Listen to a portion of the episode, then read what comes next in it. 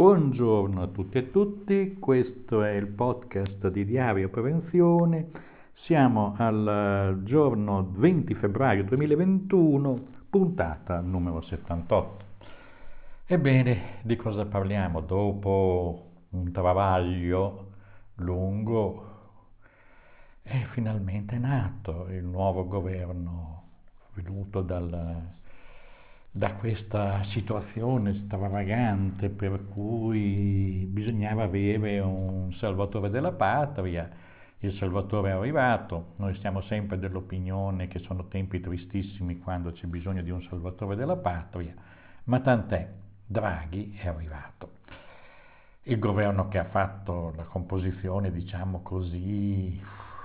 dei suoi ministri particolari, che saranno quelli che contano, poi ci sono dei ministri di convenienza, c'è Speranza e gli altri che doveva tenerli perché hanno l'esperienza, la competenza per gestire questa fase drammatica della, dell'epidemia di coronavirus, ma per quanto attiene in giudizio non possiamo dire ancora nulla perché è molto presto. Certo, dalle prime mosse il cosiddetto Ministero della Transizione Ecologica appare più del Ministero della Transizione Confidustriale a Industria 4.0, forse siamo maligni, ma probabilmente vedremo nei fatti se Cingolani, un abile tecnologo e manager, saprà anche interpretare cosa vuol dire fare effettivamente un nuovo, costruire un nuovo sistema, nuove relazioni sociali che sostengono un modo di vivere, di produrre, di consumare di tipo ecologico. Di solito i tecnologi cercano di sostituire una tecnologia con un'altra, definendola ecologica. Più o meno siamo al discorso delle auto elettriche che sicuramente portano un beneficio è un beneficio rilevante rispetto all'inquinamento urbano, ma poi pongono il grande quesito di dover mettere migliaia di tonnellate di batterie esauste eh, al litio, agli ioni di litio e di come riciclarle, ma anche ancora di più dove trovare le migliaia di tonnellate di ioni di litio per fornire tutte le auto poi di batterie adeguate, fino a quando non sarà trovata una nuova tecnologia quindi siamo da un rimbalzo a una tecnologia a un'altra, ma non sempre l'ambiente ci guadagna, perché ogni tecnologia risolve dei problemi, ne produce nuovi e a volte sono anche molto, che sono anche molto difficili da risolvere. Quindi questo è il quadro, è un quadro di attesa, di vedere come si strutturerà il governo, quanti saranno e quali saranno i viceministri, dentro a una composizione che però, anche se è così larga, ha una sua instabilità nel codice genetico. Cioè c'è pur sempre dentro un Salvini che non vede l'ora di fare qualche sgarbo, forse mm, non la, la pensiamo così, forse siamo maliziosi, ma non parliamo poi di Renzi e della compagnia della, dell'Italia viva, insomma, tutti bravi personaggi ma lontani da me, insomma, di, come dire non li vorrei avere come, come dire, come compagni di gita in una gita scolastica. Se fossi un ragazzino, avessi dei compagni di tal fatta, avrei pure che mi rubino la, la merenda, ecco, più o meno, o che mi facciano degli scherzi eh, poco simpatici.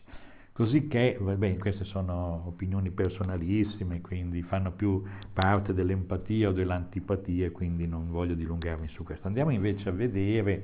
che cosa ci dicono uh, le cose che abbiamo pubblicato su Diario Prevenzione.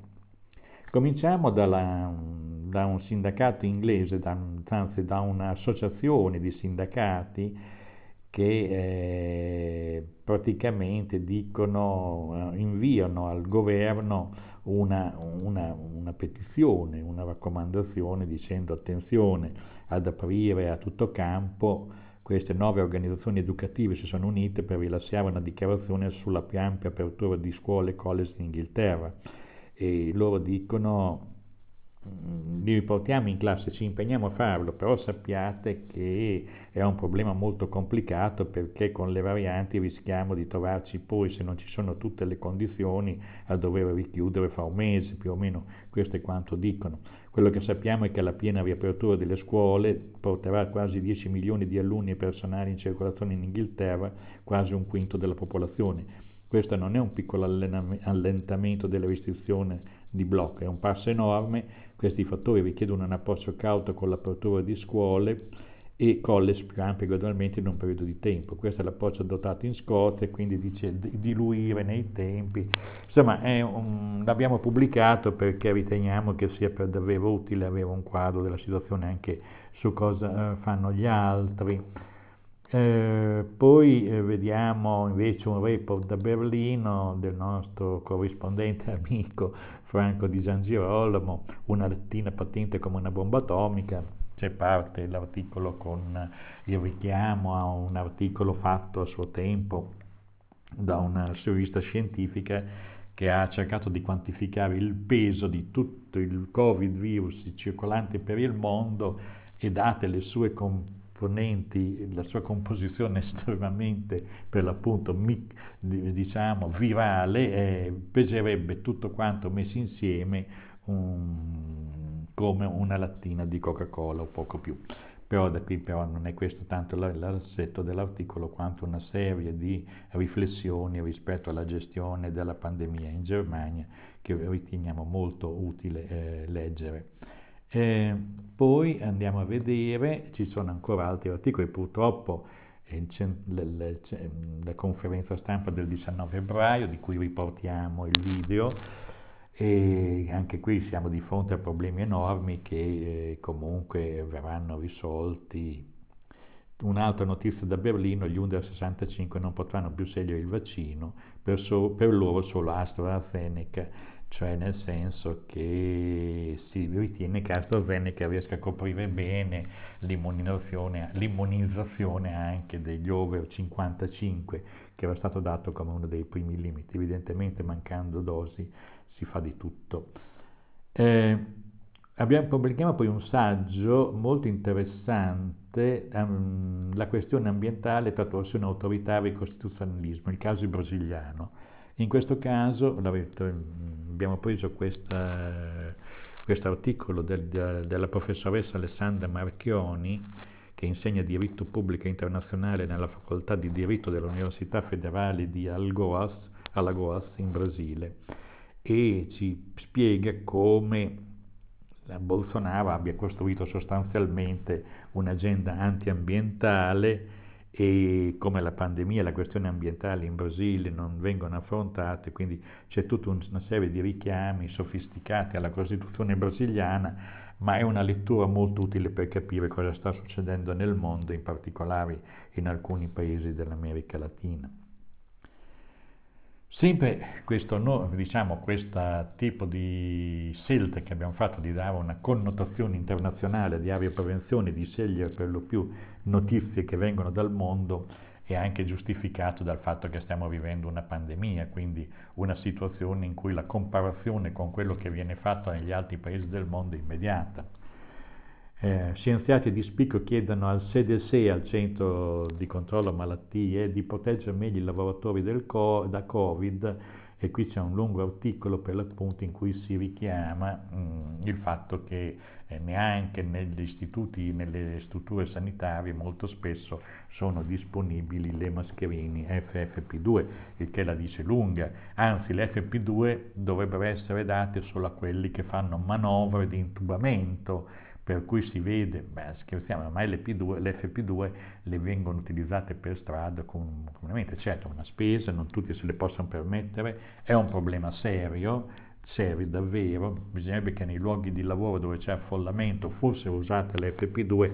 per cui condividendo il contenuto di, questo, di questa raccomandazione che viene dagli scienziati, noi abbiamo naturalmente eh, pubblicato eh, questo appello, questo articolo che effettivamente ci dice quante, siano, dis, quante disparità ci siano anche nell'utilizzo dei sistemi di protezione individuale. Eh, vediamo poi mh, mm, altre notizie ancora che vediamo sempre da Diario Prevenzione.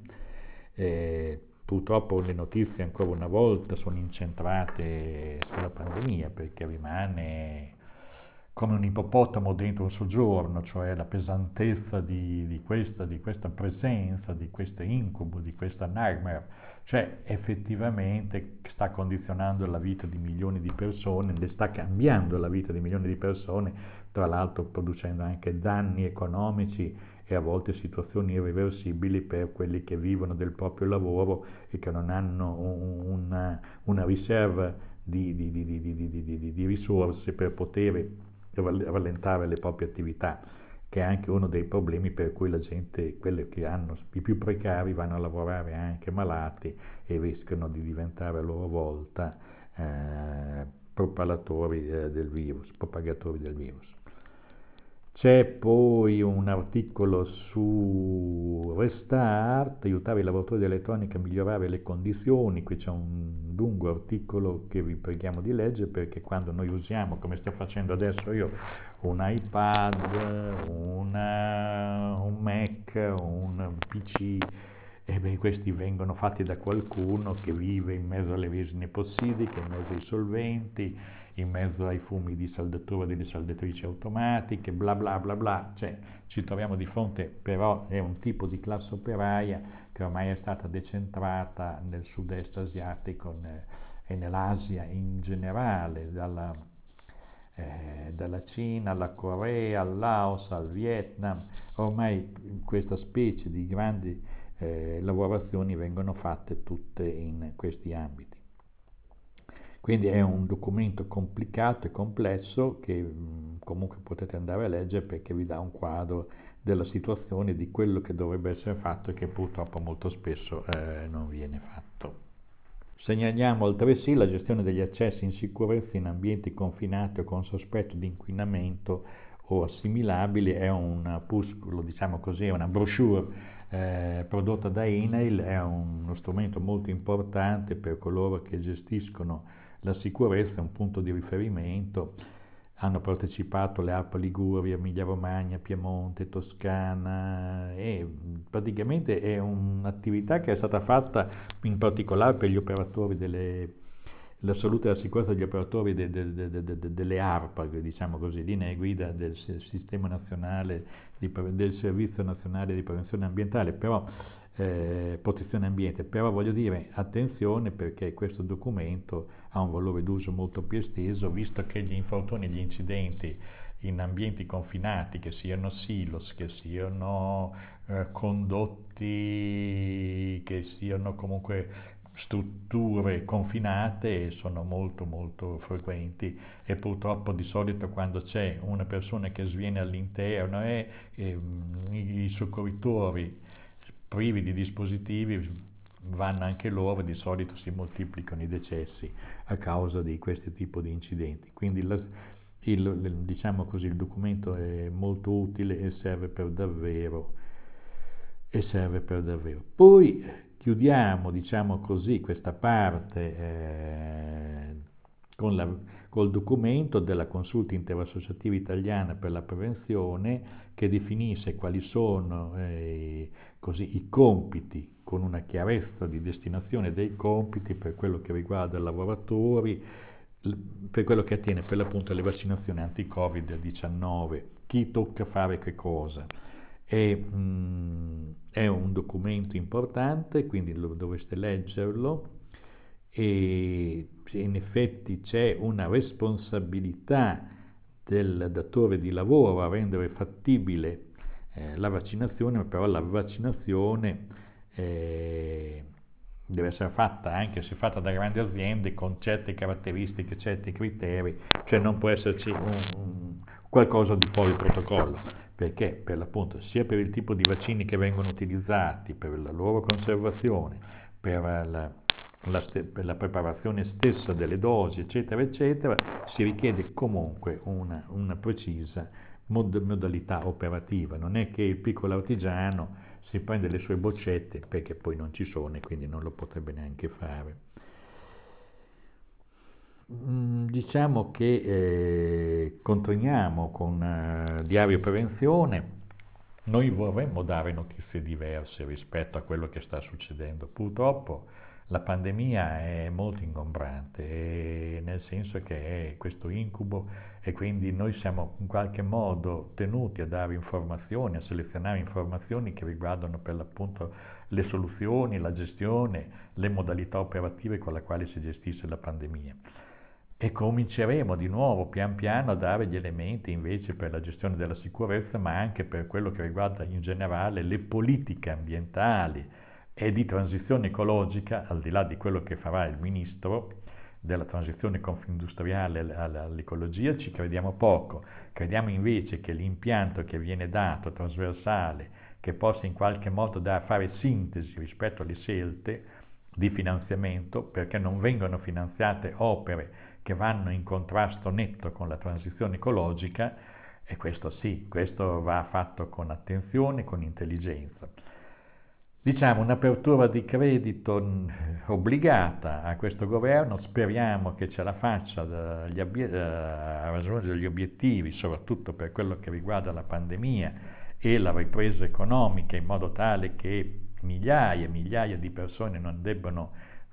fallire, perché poi una delle, delle situazioni drammatiche che la, la, pandemia ha prodotto sono degli impatti sulla vita delle persone anche dal punto di vista economico. Niente, questo è tutto per questa puntata, ci risentiamo fra 15 giorni sperando di avere notizie migliori anche rispetto all'andamento delle curve epidemiche per quello che riguarda le mutazioni del virus. Saremo tutti da lunedì in zona arancione, ci muoveremo di meno, cercheremo di stare protetti, ma eh, poi come in tutte le lotterie speriamo di avere i biglietti buoni per non vincere il regalo del Covid-19 è un regalo che possiamo cercare di tenere a distanza, di non aiutare il virus ad infettarci. Quindi non facciamo assembramenti, evitiamo per quanto possibile eh, di comportarci come se il Covid non ci fosse e soprattutto cerchiamo di mantenere la testa eh, diciamo vigile, attenta e capace di capire quello che sta succedendo vi ringraziamo, ringraziamo eh, gli ascoltatori per la fiducia che ci danno, grazie e risentirci al prossimo podcast.